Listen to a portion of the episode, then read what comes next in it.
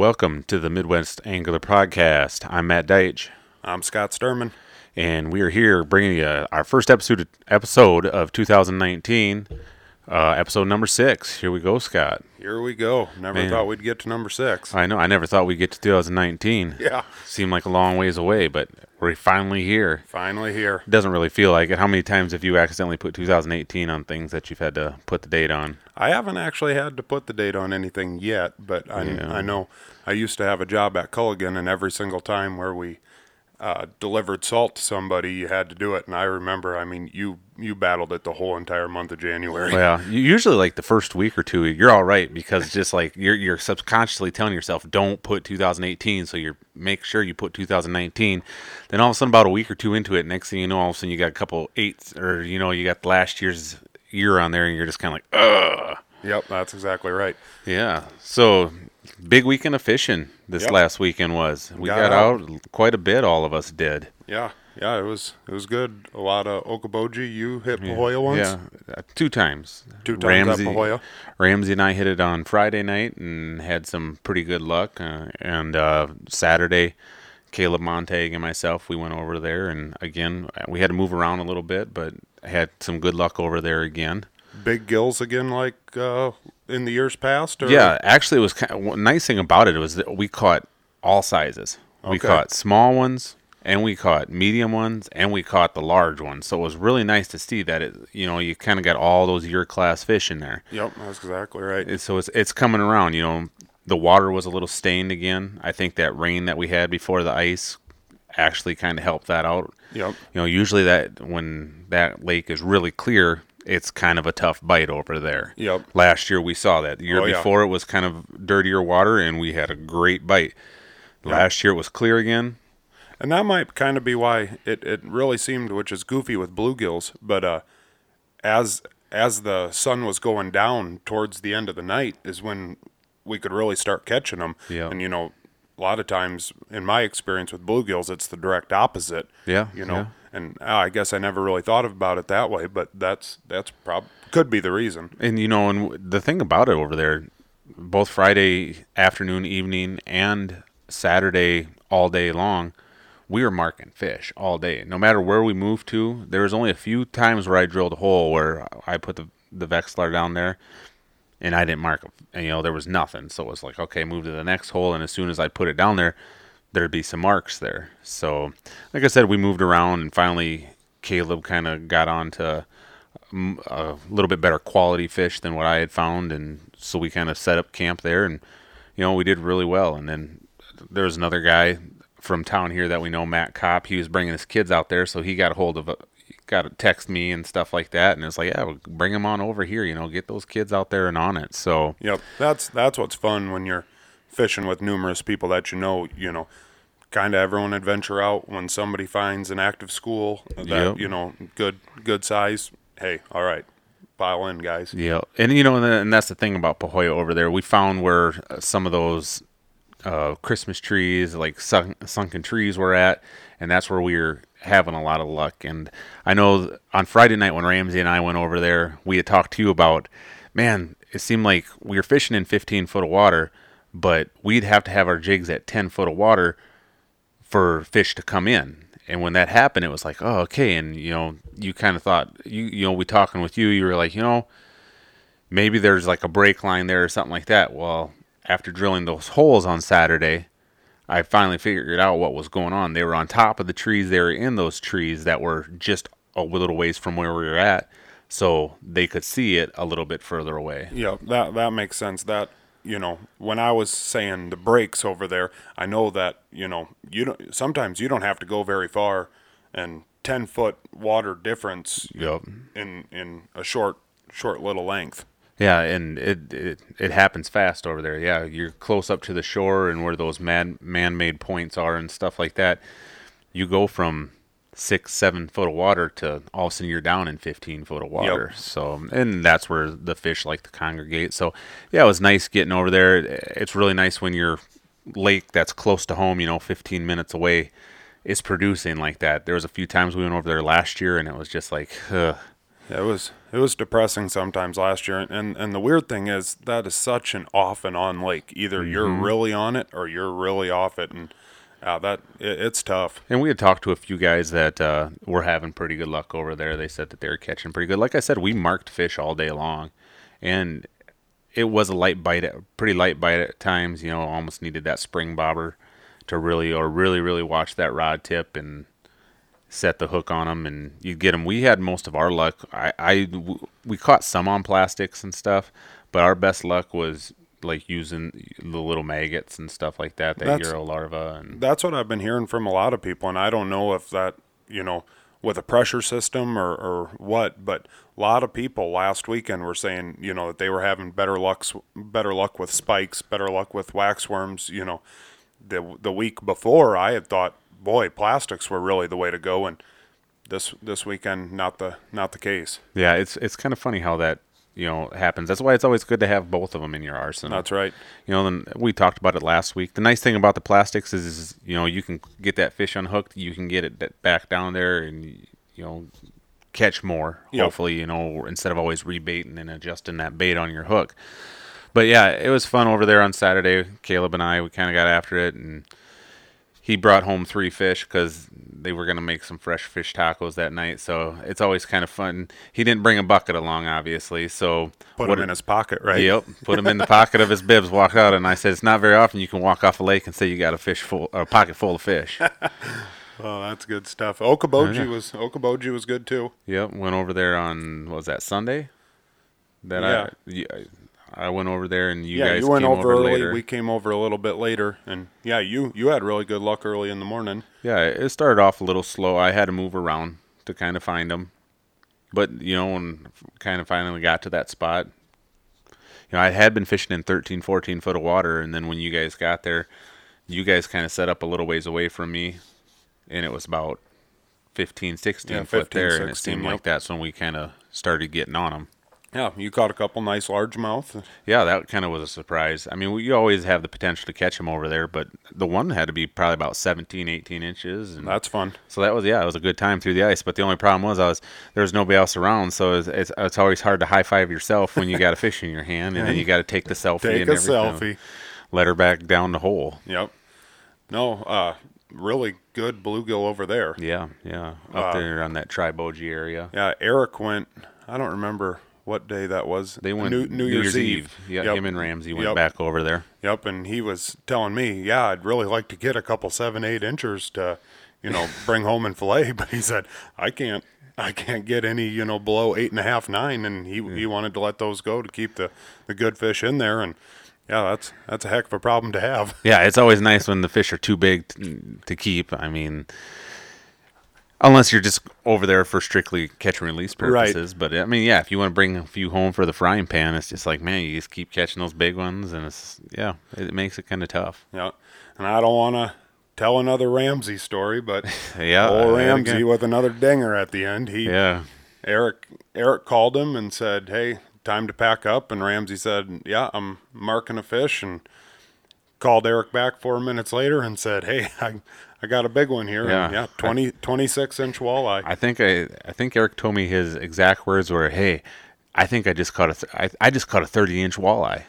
Well, you know, up at Poinsett, Ramsey caught a twenty inch walleye. When we actually measured it, it was a sixteen inch walleye. So he'd And this one ended up measuring 26 inches, which Yeah. is a dang good fish. Oh yeah, yeah, yeah. But yeah, all of his measuring's about four inches too big, apparently. Oh, that's most fishermen. yeah, yeah.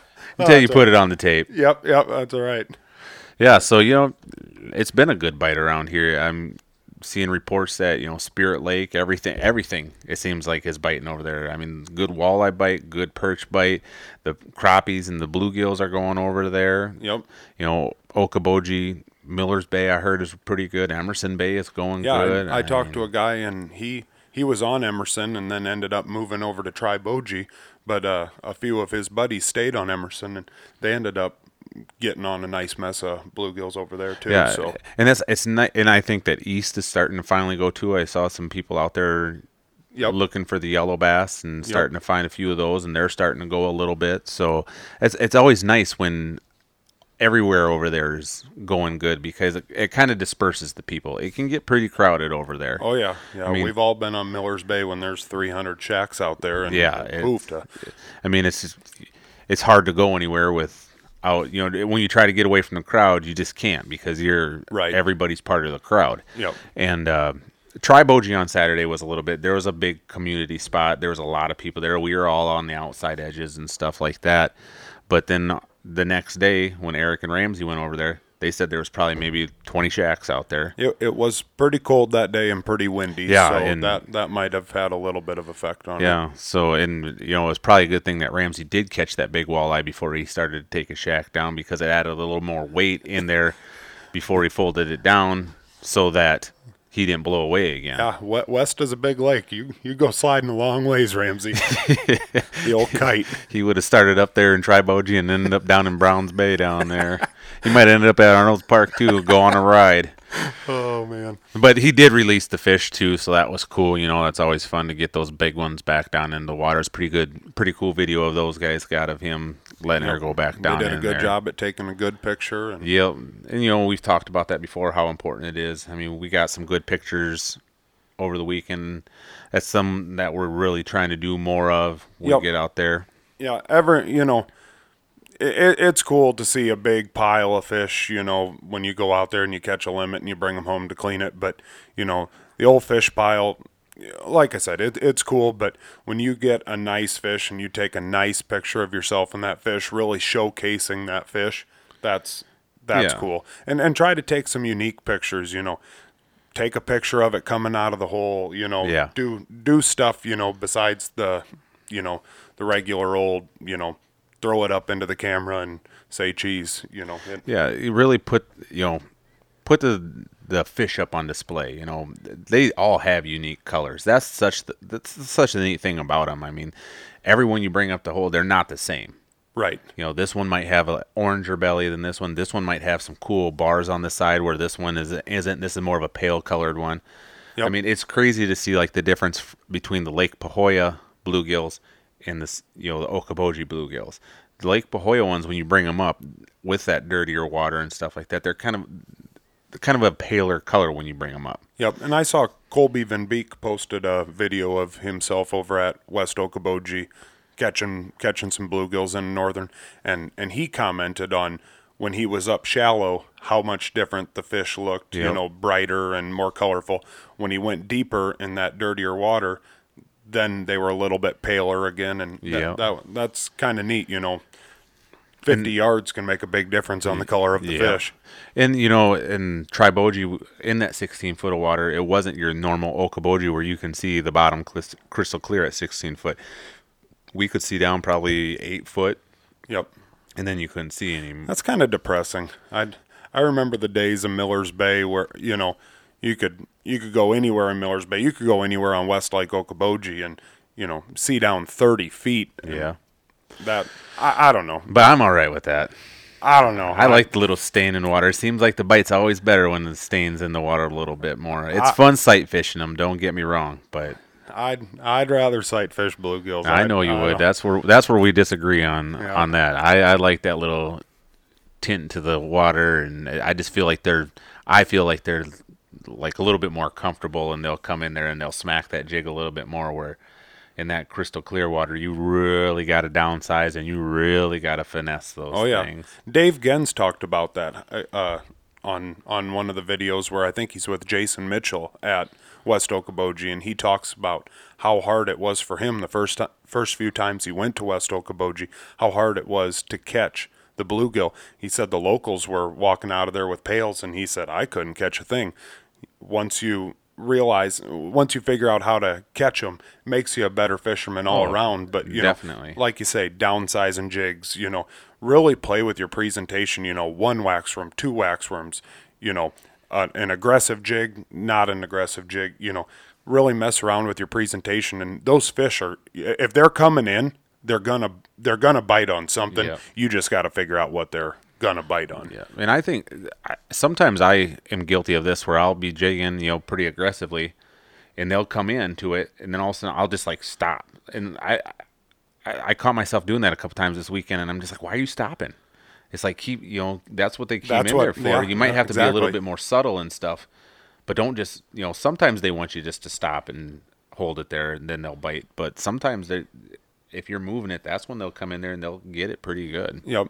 I'm I'm a guy that always uh, when I get a fish to start coming in, when I see it on my Vexilar, I start slowly lifting my rod, Yep. and that's that's always been something that I've done. You know, a really slow lift, and and then I feel when they do hit, you can really see on on your rod tip. You know, Yep. oh, there it is, and And then that's a. It's so important to watch that rod tip. oh yeah, It's such a light bite over there sometimes that you, you miss a lot of them. If you're waiting to feel that bite, you're gonna miss a ton of fish. Yep.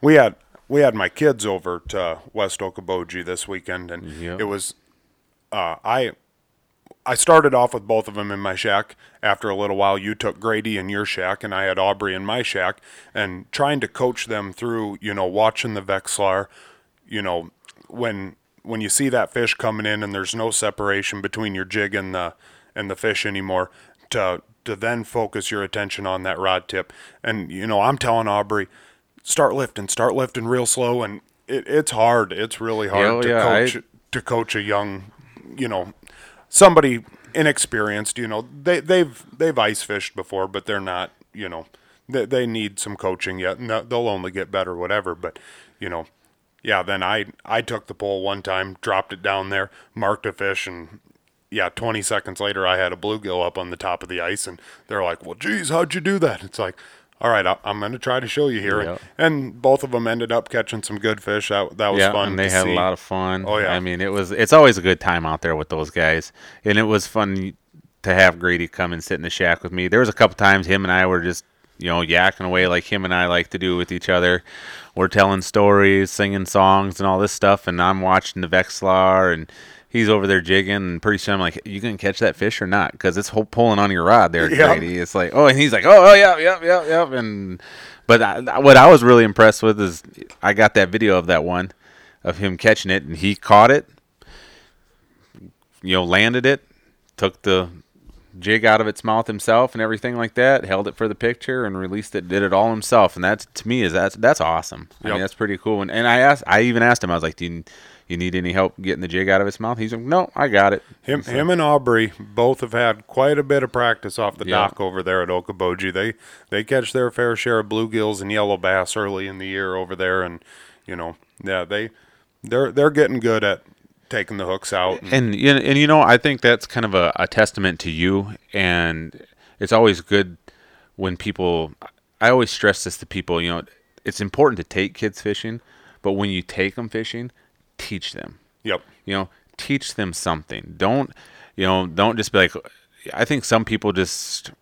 A lot of people, unfortunately, just take kids along fishing with them sometimes so that they can get an extra limit of fish yep, and they Oh, yeah. and they concentrate on their fishing more than their kids fishing, and they get frustrated with their kid and they yell at them and all this stuff because the kid got a tangle or he was snagged. No, I got to stop my fishing for this stuff, and then what happens? The kid is like, well, I don't. This isn't any fun. I don't want to do this. right, Whereas you know, it's it's great. It's awesome when you're teaching them about that stuff. You know, okay, now when you're gonna pull it, when you're gonna grab onto this fish, okay, here's their dorsal fins. Here's where you know you don't want to grab them. That's where you could get stuck and everything like this. You kind of slowly grab the fish here and you know get that hook out and you know handle it with care, the fish and all that stuff. And I, I think that's where it's important to teach kids those type of things. yep, and and to, being able to identify fish. Yeah. Yep, you can lip a largemouth. No, you better not lip a walleye. Yeah, yeah. You know, there's some crazy guys out there that will, but no, you don't want to do that. No, not not not me. Yeah, you know, and it, why are we fishing here? Okay, this is this is kind of why we're fishing here. This is kind of what the fish are doing. They're, you know, this is a travel area. You know, some of them are out deep. They'll come up onto this shelf, and you know, and that way those kids are like, oh, okay, they understand it, and Yep, and fishing off a dock, you know, on my parents' dock, knowing where to fish off that dock, you know, it seems like those bluegills are really in the shade a lot. Mm-hmm. Going underneath the boat, going underneath the dock, not casting out a mile, you know, just uh, just to be casting, knowing where to fish, how to Yep. fish it, and what to fish with, and yeah, Yeah, my I- my kids are you know, especially with jigging, because I jig a lot. That's Yeah, that's- that's the type of they fishing learn. they end up doing. But Yeah. So I mean, yeah, that's and that was kind of a, another topic that we are going to discuss tonight. It, it is it's so important to get those kids out there fishing. You know, it's they are the they are the future of our sport, and it's becoming more popular with kids. You know, are the numbers seem like they're declining, but I think it's becoming more popular. If it makes sense, you know, Yep. if that makes sense, people are like, well, why, if it's becoming more popular, why are the numbers going down? I think the reason, I- my personal feelings, why I think the numbers are going down, is because of the adults and the pe- people our age aren't taking the kids out. Yep. No, that that could very easily be. I think uh, I think here in the last few years we've really seen I don't know if this is the right word, but the country lifestyle has really become more popular. You see a lot more younger people, you know, wearing cowboy boots and camo, you know, Nope, yeah. getting into hunting, getting into fishing, and, and, and that's good. You know, I don't know if it's country music, I, I'm not sure what it is, but whatever it is that's getting them involved, I think I think anybody who has any sort of interest in fishing, if you can get out there and have one good day on the water, Yep. You're gonna get hooked. Yeah, and you know another thing that kids have at their disposal now is, you know, the internet. Oh yeah, They can find tons of information on there. I mean, everybody does it. We do it. You go onto YouTube, you search some stuff and how to do this technique, and you go out there and you try it out. And kids are there's the resources for them are out there. and the local Facebook or the Facebook pages, you know, of, of the, you know, Northwest Iowa ice fishing, you know, South Dakota ice fishermen, you know, the the information's out there. You know, you're gonna get some people that you know, go out there and try it yourself. But Yeah. you know, a lot of times, you know, if somebody asks, you know, well, how's the bite here, or you know, whatever, you're you're gonna get one decent person that says, hey, this is where I was. This is you know, this is what I was doing Yep. and we've talked about that too. It, it it's always seemed like to me that the best fishermen are the ones that are the most eager to teach new people. You know, it's it's the people that still think that they got to prove something that are "Brr, go go try it yourself. you Yeah, know? yeah, this is my spot. Don't no no no. Yeah, this yeah, I'm better than you and Yep. all that stuff. And we've you know when we've gone to some of these shows, you can tell the guys that are genuine and the guys that aren't. I mean, the Oh, yeah. guys that will sit there and talk to you and tell you about like where they're where they normally fish and I mean you don't expect them to give you their secrets but Right. they'll be open about it and they'll they're excited about you showing interest in what they do Right. I mean, you know, you can tell someone the lake, and you can even tell someone what you're using. Without, you know, you don't have to say, you know, I was on Triboji, 16 foot of water, using a custom jigs and spins, black Chekai jig with wax worms You know, you can, you know, you can have a conversation, tell somebody how you're doing it without totally being their guide. Yeah, yeah. Without giving them the GPS coordinate. Here, here's Exactly. my GPS coordinates. If you can't catch fish out there, then you're not a good fisherman. Right. You know, it's like, so yeah, it is. You know, and another thing with like getting the kids involved and stuff now is it, it's just how how busy they are. Oh yeah, yeah. I mean, you've got to make time to get the kids out there. practices, games, And I- churches. you know, as a coach myself, I, those kids have got to have a balance. They've got to have time away from that sport, and we've we've got to be able to allow that. I, th- I think that some parents sometimes think, oh man, you know, it's the off season right now, but they got workouts or they got this camp going on, and if my kid misses the day, they're going to be so far behind. No, they're not. I'm telling you right now, they're not going to be from a coach. they're they're bring them out there. They're going to get more out of you know going on that fishing vacation, whatever you're doing, than being there upset because oh man, I would have liked to been going on there. I think too much now. Parents schedule their lives around their kids' schedule. Where when I was growing up, our schedule had to be scheduled around our parents' you know uh, their work schedule and stuff like that and i think we need i really think that we need to get back to a little bit of that uh, i think about some people um, eric stave he had two boys that played football for many years here at the school but like that first week of june they always went to canada for a week for fishing Lucky and it- dogs. Yeah, and I, that was awesome. Yep. It's like you need to do that stuff. Those are memories you're making for a lifetime, and those kids are doing that, and they're going to be able to, you know, probably pass that down to their kids someday if they plan on having them, or they're going to keep continuing to do that trip. I mean, those things are important to do. Definitely. And and don't be afraid to take advantage of a half day. You don't always have Yeah, to you you don't- don't, always have to devote a whole entire day or a whole entire weekend to a fishing trip. You know, Poinsett, Okoboji, you know, a lot of these bodies of water you can take off, you know, decently early in the morning, get over there at a decent time, fish for 4 or 5 hours, you know, not even 2 2 hours. That's what we did on Saturday. Right. We had my kids over there two hours. You know, I figured sooner or later they're going to have to go to the bathroom. Sooner or later their their feet are going to get cold. And we they're turned going to get hungry. right. Yep. Big Yeah, Tasty was starting to get a little hungry. me too, probably. He was asking, so uh, this is all fun and games and stuff, but uh, where are we going to have lunch at? No, but you know, take take advantage. You know, even just to get your kid out for one hour, two hours. That's that's way better than you know sitting at home. You can make a lot of memories in one hour. Oh, definitely. The smile, they're to, I look at it this way. They're going to remember that big fish that they caught or they had on, Even the little fish. even the little fish.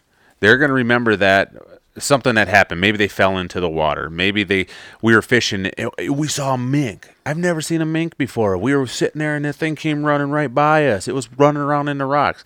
They're to remember that more than uh, our practice of you know i had an hour of basketball practice today and i you know we were to go fishing but i had to be here for this and it, you know when they're young like that get them out there because eventually when they get to high school and stuff like that they're going to be so busy you're not going to have that time and sometimes just too cool to fish, too cool to hunt. yeah i think everybody kind of goes through that that period that time in their lives friends are more important Yep. than going fishing with dad and whatever. But you know, if if you can teach them at a young age how to do it, might be that you know them and their friends will go will go fishing. That's it's a lot better than some of the other stuff that they well, could be doing. exactly right, and especially if you live in an area where you have a lot of access to a lot of lakes, where they might be able to ride their bikes down there, Yep. or it's a situation where a parent might drop them off and say, "Okay, I'll come back in a couple hours and pick you up." You know, just stay in this area.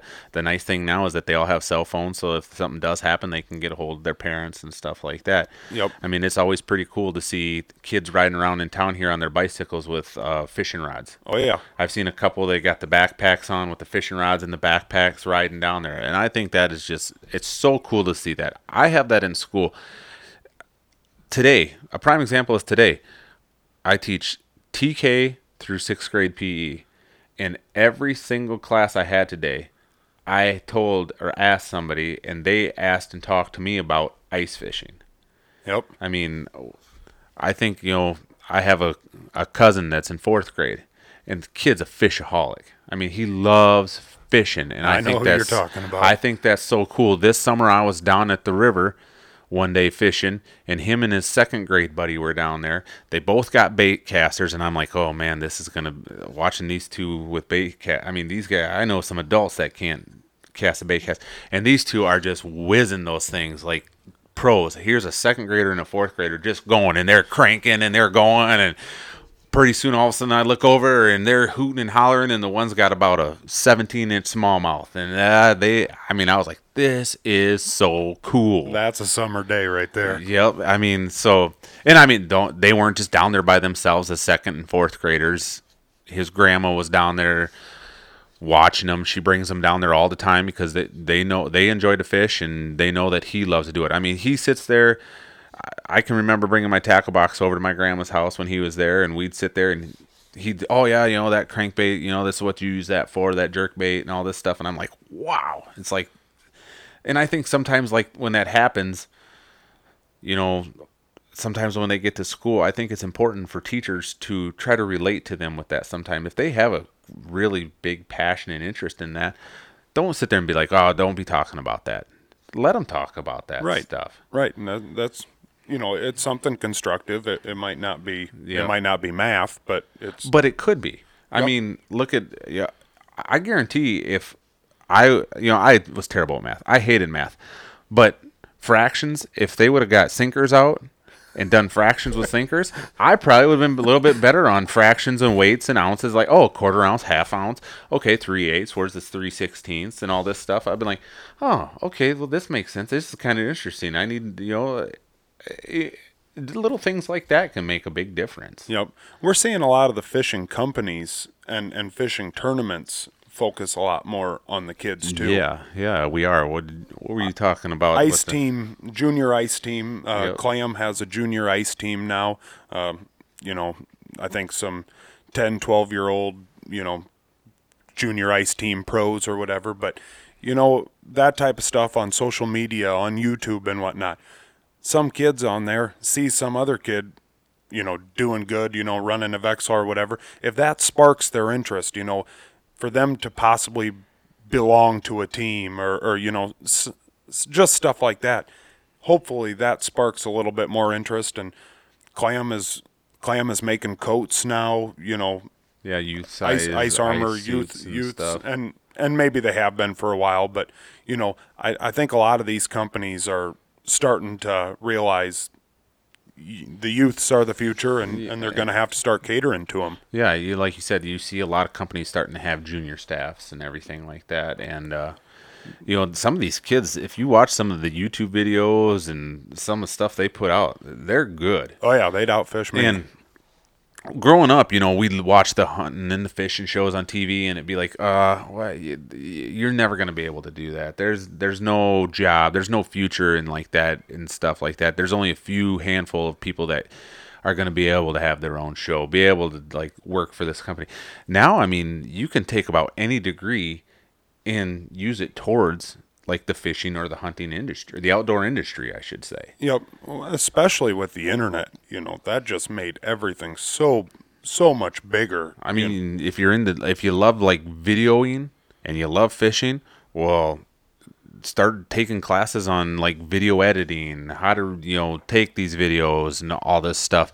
And you never know where it could lead. All of a sudden, Right. you could be getting calls from these big TV shows, these big companies to come in there and film commercials for them, you know, do f- shoots and stuff like that. So, I mean, and the technology, you know, look at some of the stuff that Garmin, you know, is putting out. You know, if you're a if you're a computer guy, you know, good with technology in that aspect, but you also like to fish, there there could be a future for you developing this new stuff. Oh, and- I mean, look at even right here over at Spirit Lake at Pure Fishing, or I don't know if it's Pure Fishing anymore. It seems like it got sold recently Yeah, or I something think- like that. But like the you mean. Berkley and all that. Yep. I mean, they got all these engineers that work for them. Yep. To design baits, and I mean, it's not just like I, don't, I think some people in their mind think, oh, don't you just sit down, you draw a picture of a bait, and you're just like, oh, okay, and then just stick a bill on it, and there you go, you got a crankbait. Well, no, there's all kinds of different little aspects that come into that. Fishing, I, I was actually just reading an article yesterday. Fishing is the second biggest,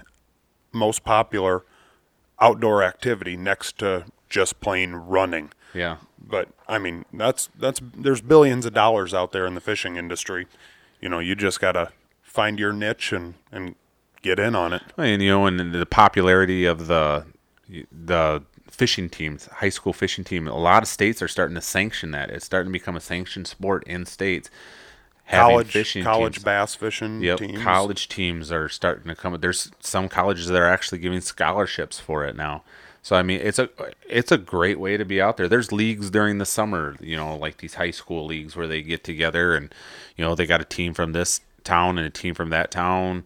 They're gonna fish at this lake and you Yep. know, You want to touch base on that Lake Pahoja deal? I think you got an email. yeah. I, th- I I don't know if it's a just to go local here. Yeah, right? I don't know if it's hundred percent set in stone yet. Like I think they were thinking about it, but uh, January twelfth, I think it was, is they're they're looking to do like they always have like a youth tournament every year, but I think this year they're kind of maybe wanting to kind of gear it toward like more of a youth fishing clinic, which I think is a good idea. We were just we were talking about that before we started recording.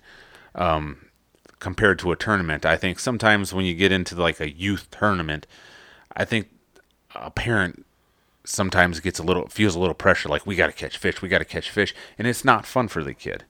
Whereas it, I think it's a great idea to have something like a clinic where if you could get a few people to come in and talk about things and show kids how to do that, and we're all working together to try to catch this fish. Right. I mean, I think we saw it the other. I mean, look at the other day when we were fishing. When Aubrey would catch a fish, Grady was pumped up that we were all pumped up that she caught it. When Grady caught the fish, it wasn't like, oh, he caught a fish. That's no fair. Oh, you know, everybody was, oh, that's awesome. You know, we caught a fish and stuff. I got a fish. feeling they were secretly kind of. Well, there's always that internal, you know, that competition. I mean, we have it in amongst us. You know, like Yeah. when when you, oh, I caught another fish. Oh, I got okay. he can shut up now. Otherwise, I need to start catching some fish here too. But Yep. yeah, so I think that's kind of what they got planned over there. when you know if you don't have all the equipment, I think they have. Yeah, they, they usually have equipment that they drill holes. You don't. All you got to do is you know have some warm clothes for your kids to have them on out there. I think they're going to do it kind of in an afternoon towards the evening because that's when the bite usually is really good. And there's that four o'clock range. And I think Emily Ostrander, our um, she worked- Naturalist, our county natu- naturalist. county naturalist here in Lyon County, was in her email said that they were going to try to do like a clinic from like three to five or something like Okay. that, and hopefully that gets hopefully that's what they do, and uh, it- it's going to be great. We went over to the tournament last year. They always have a big drawing in their building there a lot of lot of free stuff for for the, kids. kids and stuff. So if you have the opportunity to do that, get over there, bring the kids out there. It'll be a good time. It always is. She makes it fun for them. Oh yeah, definitely. Yep. Even if even if you don't know what you're doing, even if you don't have the equipment, they have the equipment. The bait is all donated. Yep. It, it's it's worth your time. And I don't know if one of the usually like well they have all the people that work for the conservation board that are over Yeah, there I usually think- helping with it. I think don't her know. husband helps. Yep. I don't know if there's any like of the CEO, the conservation officers kind of go over there. So Yep. I it's, I think it's going to be a great thing. Hopefully everybody like I said I'm not we're not going to be able to. They Nope. asked us if we'd help out. I'm going to be up in the cities that weekend. You're going to be gone. I'm gonna be gone on my honeymoon next weekend. I don't think that we will be having an episode next week. No. It'll probably be about nine, ten days. Uh, I'll be down in the Caribbean on a boat that I don't think I'll be fishing on, but you don't think you could bring a trolling rod along some lead core? I mean, I won't say that I won't do it, but Fish. Hey, Captain, you think we could turn it down a couple knots Get here? over there We're on that trolling a little reef. fast. We're trolling a little fast here. nope, I You guys care if I throw a couple planer boards out the side? nope. What? No, check out this. Check out this new episode. We're recording it now. Be on YouTube. Yeah, See how it. hopefully- The actual video will be on YouTube, not Yeah. just the audio. Yeah, hopefully, I mean, you guys finally get to see our good looking faces in action. Hopefully, we don't scare anybody away. Yeah. Oh, these guys are way uglier than what I thought. But they can fish. yeah, that's right. So, All right. Well, here we go. 2019. It's been a fun ride so far. Keep continuing to listen and now watch us. now watch us. All right, tight lines.